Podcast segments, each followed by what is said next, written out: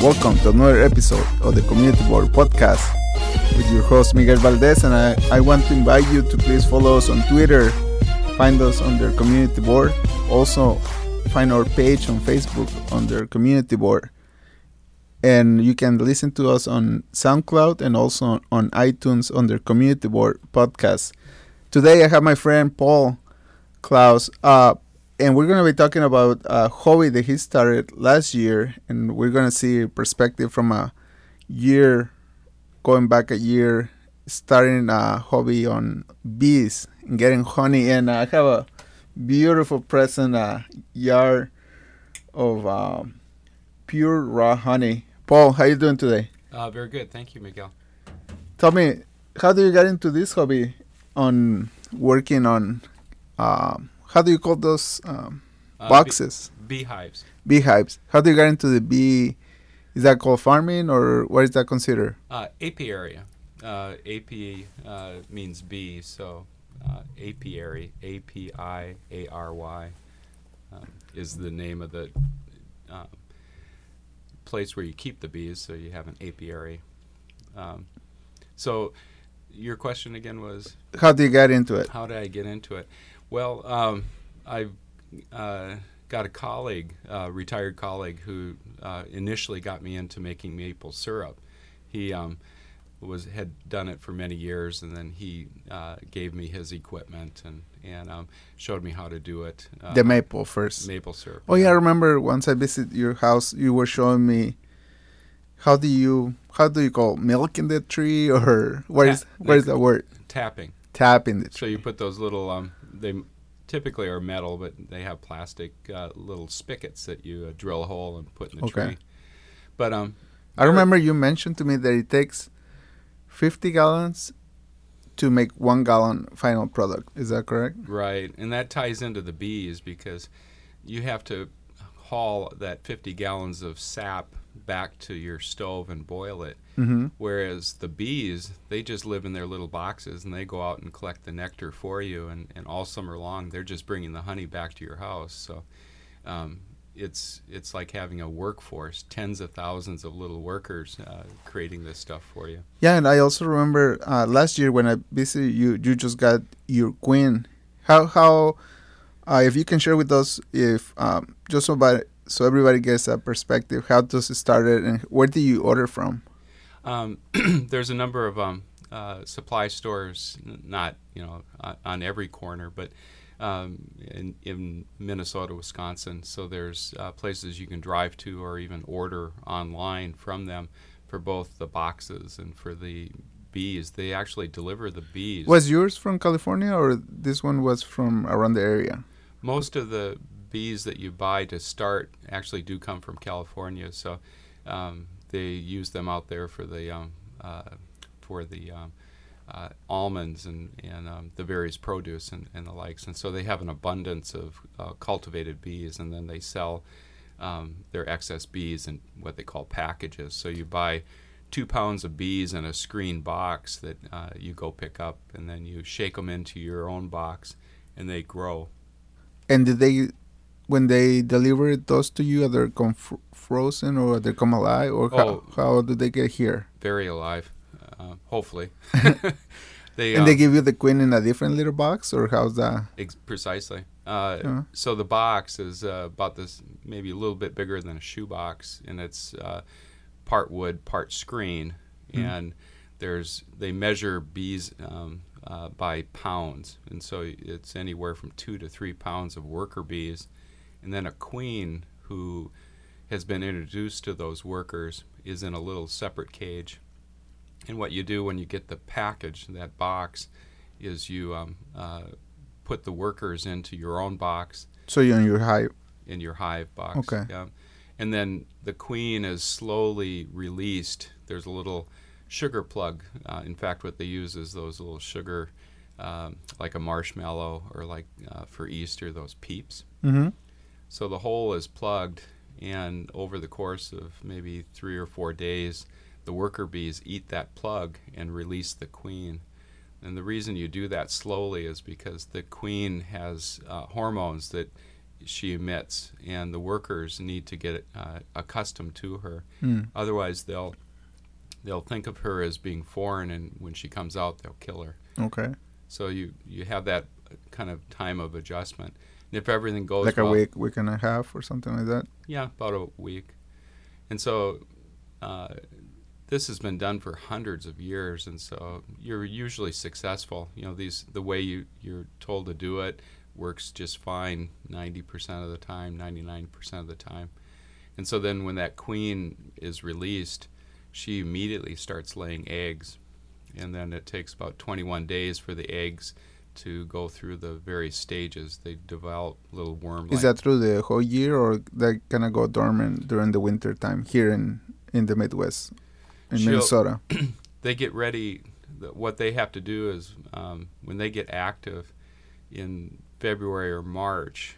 Uh, that's not when you start your hives, but your hives that have survived through the winter. The queen Do you keep it just outside, Mhm. same same place, Oh yeah, you don't bring them into your bedroom or anything like that. or basement?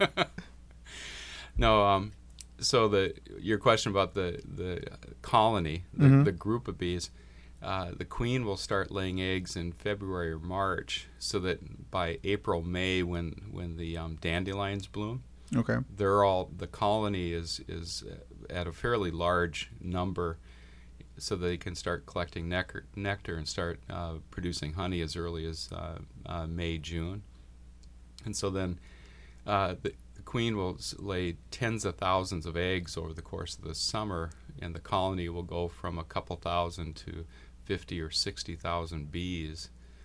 Uh, What which the lifespan of a a worker one? Six weeks. Okay. Yeah. So the queen is constantly replenishing that supply of workers. And then at the end of the summer, uh, uh, they don't, they can't support that many workers through What the does the bees do?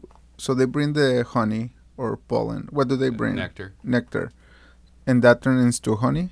Yes. They um, they digest it, uh, and there's a process. And to be honest, I don't fully understand Mhm. what goes on, but part of it is in their digestive tract, and then they regurgitate it into the honeycomb, the the wax cells, Mhm. and it's pretty fluid at that time. It's got a fair amount of water yet in it. And And do they feed from there again, or it's just kind of like a maintenance building their own house? Um, well, the honey itself is food for their for, to throughout the summer and mainly the winter, so that they're storing it. Domestic bees produce more honey than they need, so you can you can take some of it away Mhm. from them, and but you have to leave enough of them to so For the winter. For the winter.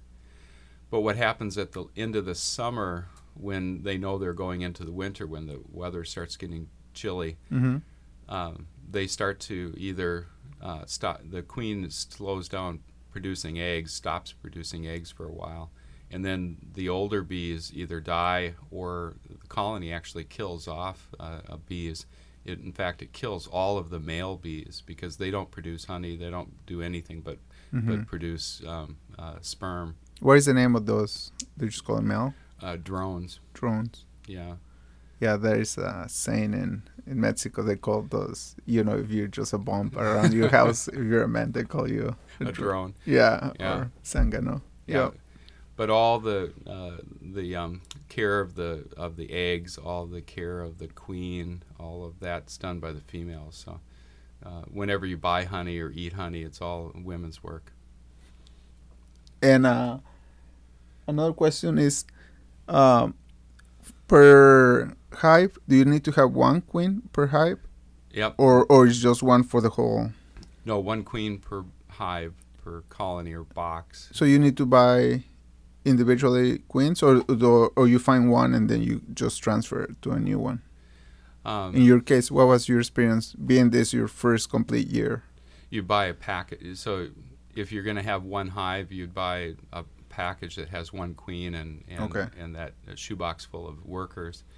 What um, most people recommend to get started is you try to start two colonies. Okay. So you'd buy two queens and two groups of workers, because you may not be successful, and, and Mhm. if you um, and nothing that you might do, it just might be the weather. It might just be that the queen wasn't uh, well. So if you lose her and you're all set and you and you're all set to become a beekeeper and you lose your colony, that's pretty depressing. Yeah, and um, in your case, what was your scenario? Do you start with three, two? How many do you start with? I started with. um, I took a two-day course um, up at the University of Minnesota. It was actually one day for the first year, Okay.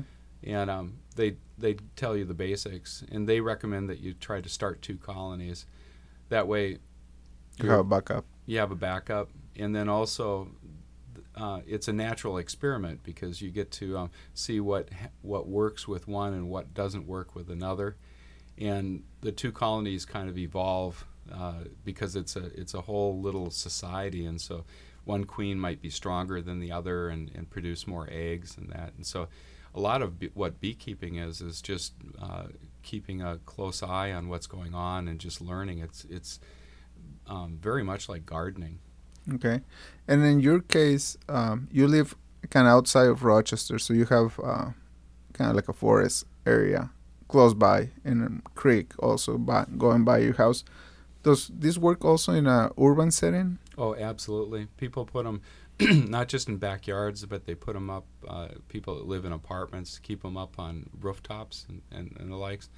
You you want to be able to get to them, and so if you're each of these um, boxes that produce that stack that people recognize as a bee beehive, Mm-hmm. each one of those boxes, when they're full of honey, at least, are um, anywhere from 30 to 50 pounds. And so, and your hive, the stack of boxes, might have five or six of those. So it gets to be a pretty significant weight. It's like having a big chest freezer full of. So how often do you harvest in your case? Well, um, I didn't expect to get honey my first year, or enough honey to get the bees through the winter. Uh, they made it through the winter just fine, and so Without you harvest any? I Or you did some? I I let them have access to all of the honey they made the first year, okay. and come spring they hadn't consumed. Um, And you had like a plexiglass that you can see. you You well, part of beekeeping is about every one or two weeks, you open up the and check. hive and you check it, and you're looking for uh, uh, sickness. You're you're um, looking for problems where the bees aren't producing the comb accurately, and you kind of scrape things away and stuff. But pretty simple stuff. But each about one or two uh, weeks, you're you're opening up and looking in there. So come spring, the um, I had uh, four boxes of honey, which amounted to 120 pounds of honey. That's why I can bring you some Yeah. here today. And uh, have you seen any? What can you share about um, about the environment? You know how important is the bees because now, with all the controversies about climate change, how how important are they oh, to well, the environment? oh, um, climate change, I think, is a separate issue because the bees are threatened by climate change, and as uh, uh, um, uh, crops and, and the likes change, uh, pollinators uh, and bees are one of the major pollinators. Uh, are essential, and I can't remember the statistics, but it's uh, somewhere in the range of like 50 or 60 percent of our food are uh, is is reliant on pollinators. So if this, these issues of bees uh, surviving pesticides and, and climate change and the likes, uh, we're okay right now, but the bee populations have declined significantly just in the last 10 years. And um, uh, some of it, ha- a lot of it has to do with um, uh, illnesses that have been brought into the bee colonies, some of which might be related to colony to um, climate change, and then 95% I think is the statistic of um, corn and, and um, soybean seeds are coated with pesticides, which Mm. are extremely toxic to the bees.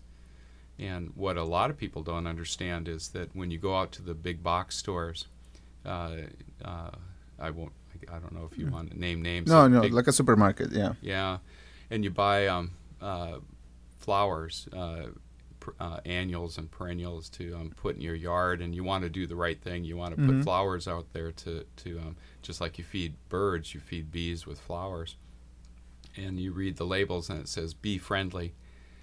What they don't tell you is a lot of these stores, in in, in order to um, make their products, uh, Spend like yeah. yeah, to to look good and and be healthy, they treat them with pesticides. Okay. So the very flowers that you're putting in your garden might be toxic to the bees that you you want to Mm. support. So you want to ask the question when you go into a nursery or a store is ask them if um, their products are free of pesticides.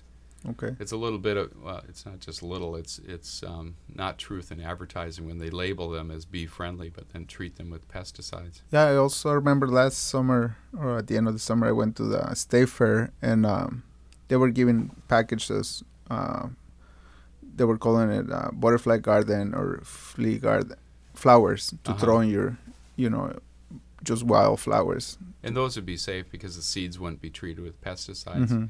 The problem with when you buy a potted plant is that uh, if it's been treated with pesticide, it's not just on the surface of the plant; it's in the plant. The, it, it's uh, the plant absorbs the pesticide and it stays there for months. Okay. Have you seen any benefits from um, being stung by the bees? kind of like acupuncture, Yeah, not yet. but you've been stung. Oh yeah, um, maybe a dozen times or so, and it's annoying, but it's not life threatening, and and um, uh, so you you What is the best remedy if somebody gets stung in this summer? You know, this time of the year is well the first thing is don't blame it on honeybees necessarily because okay. um, Usually was. it's usually wasps, and and terrible thing with wasps is that they can sting multiple times. Mhm. So. Uh, people know that when a when a wasp comes at them, it chases them and it stings and stings and stings. A honeybee really only stings if you're within maybe three to four feet of the hive, and it's only if you really stir them up. Then some of the worker bees are assigned to be what they call guard bees, and they come out and first they they give you a warning. They buzz around your face or your head or your and they bump you, Mm. and it, they just bump you, bump you, bump you, and if you don't walk away at that point, then they sting you. And the um, treatment, uh, the most of, of most important thing that you can do to minimize how much swelling you might have is that um, the honeybee, when they sting, the stinger stays in your skin, Mm. and the organ that has the venom actually uh, gets pulled out of the abdomen of the bee. And that's why the honeybee can only sting once because they die because of the sting. Okay. And so there's this little um, jelly like thing. It's about the size of a sesame seed, it looks like, sticking in your skin. And that's the stinger. So if you Can you remove that? yeah, so if you just take your fingernail and just gently pull that out without squeezing it, what you don't want to do is push and swat and Okay. rub, because then what you do is you inject all the other venom that's in that Oh. organ into your skin, and you get a bigger welt or uh, swelling. And what is um any of the benefits of consuming pure raw honey versus the commercial honey? Yeah, What process do they go when it's commercial? um, it's pasteurized. So your question about you know benefits of stings, benefits of raw honey, you go out on the internet and, and read all sorts of things. Um, whether it, it's true or not, I, I don't know. It just tastes good. The um, uh, as far as uh, some people swear that raw honey tastes better Mm. because of the um, proteins and enzymes. The color is lighter too. I see a little bit. yeah, the um, Or that depends the flower that the honeys are by. probably more the flowers and the time of the year, uh, the mixture of pollen and, and the likes. But um, the difference between commercial and raw is that the pasteurization, uh, just like milk, the the the product's been warmed up just below uh, boiling, and so then any bacteria uh, is apparently killed. The, the reason raw honey is uh, not a problem for majority of people, except for maybe infants that can't fight uh, certain uh, infections, is that um, honey, for the most part, will not grow bacteria for hundreds of years. So you know they find honey. I think uh the story goes, like in tombs and things like that, Mm. and it's just as good as it was when it was put in the vase. You know. Okay. And um what would you what was your in- initial investment for somebody who's listening and like, oh that that would be something I would like to do Yeah. What would be your recommend and also recommendation for somebody who would like to get into this hobby? Find someone who's doing it, uh, a mentor. That's the the key thing.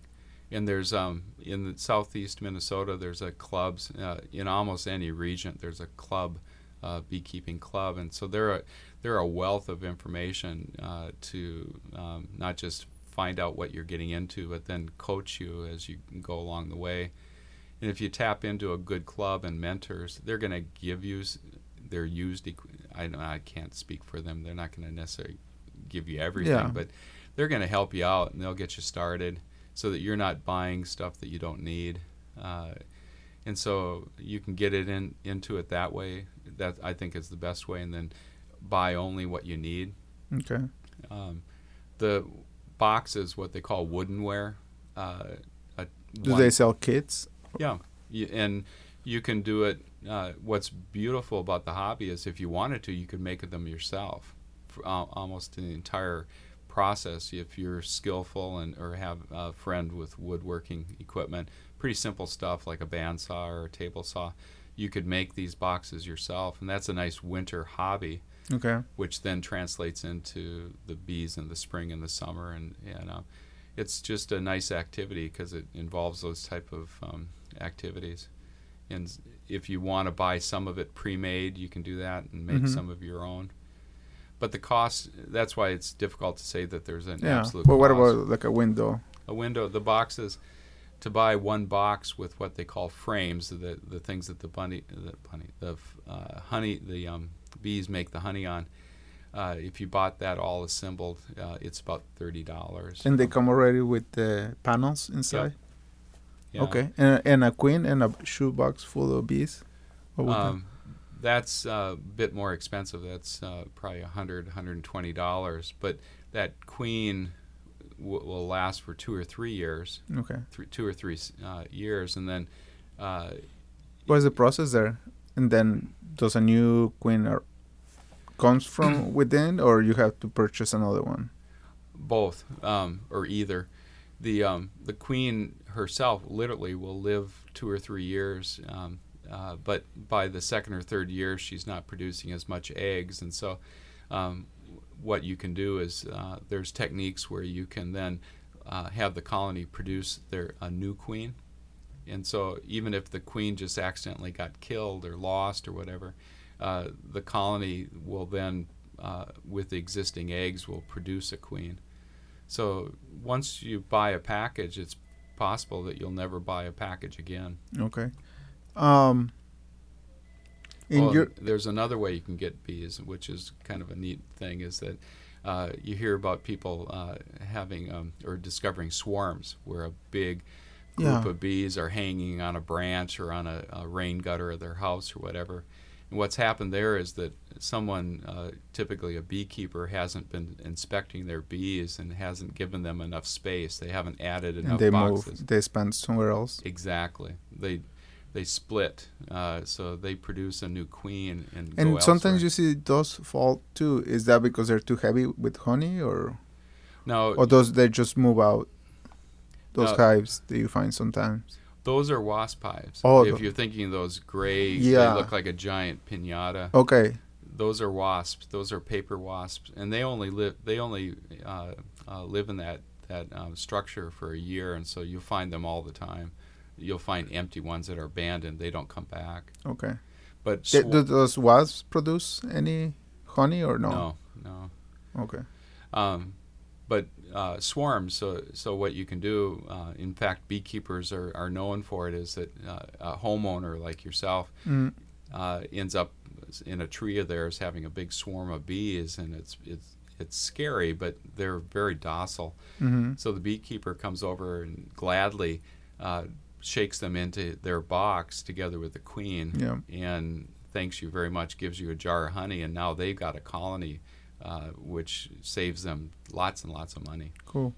And um, I guess just trying to be, if you would like to start this in a urban setting, I guess you have to kind of share that with your neighbors. That hey, by the way, I'm gonna have a That that'd be good. Uh, even because if, you know, what about the smoke? If somebody's grilling next door and then all the smoke, does that bother bees? How do you? Because I seen it on TV when the beekeepers come. Is that like a steam or what do they use? smoke, smoke. Yeah. So you have this little can with um, uh, bellows. It's called a puffer, and um, you you at you um, smoke the bees. And so in order to open the hive, you give them a little puff of smoke. And what it does is it um, there's a lot of controversy in regards to exactly why it settles the bees down, but probably works mainly by by blocking their ability to signal the colony. Mm-hmm. So if the if someone starts to meddle with the box, the colony sends out a, a chemical trigger, a, hor- a, pheromone, which stirs up the entire box just within seconds. And so, if you smoke them, it's like a smoke screen, uh, okay. uh, and so they can't tell the other bees what's going on. But your question or um, yeah, with the consideration neighbor. about the neighbors, um, uh, probably the key thing I think if if you were in a neighborhood, even if the city doesn't have an ordinance um, prohibiting beekeeping, which I don't believe Rochester has an ordinance. Like you said, it's best to let your neighbors know that you're going to be keeping bees and uh, and you're hoping to give them honey, you know, mm-hmm. later this year type thing, and keep up good relationships. But the one thing that I didn't appreciate until I kept bees is just how many there are. So one or two colonies uh, in a eve. That's what you have right now, current two two hives. I've got four now. Okay, so because, they. Yeah, you divide you, and at some point you have to decide when you're going to quit growing. You know, but um, anyway, the um, if you'd come over um, uh, some evening in the summer here, uh, in, in late afternoon, evening, mm-hmm. uh, and just see the, the the amount of activity where bees are coming uh, back and forth, back and forth. It's a beautiful sight to a beekeeper.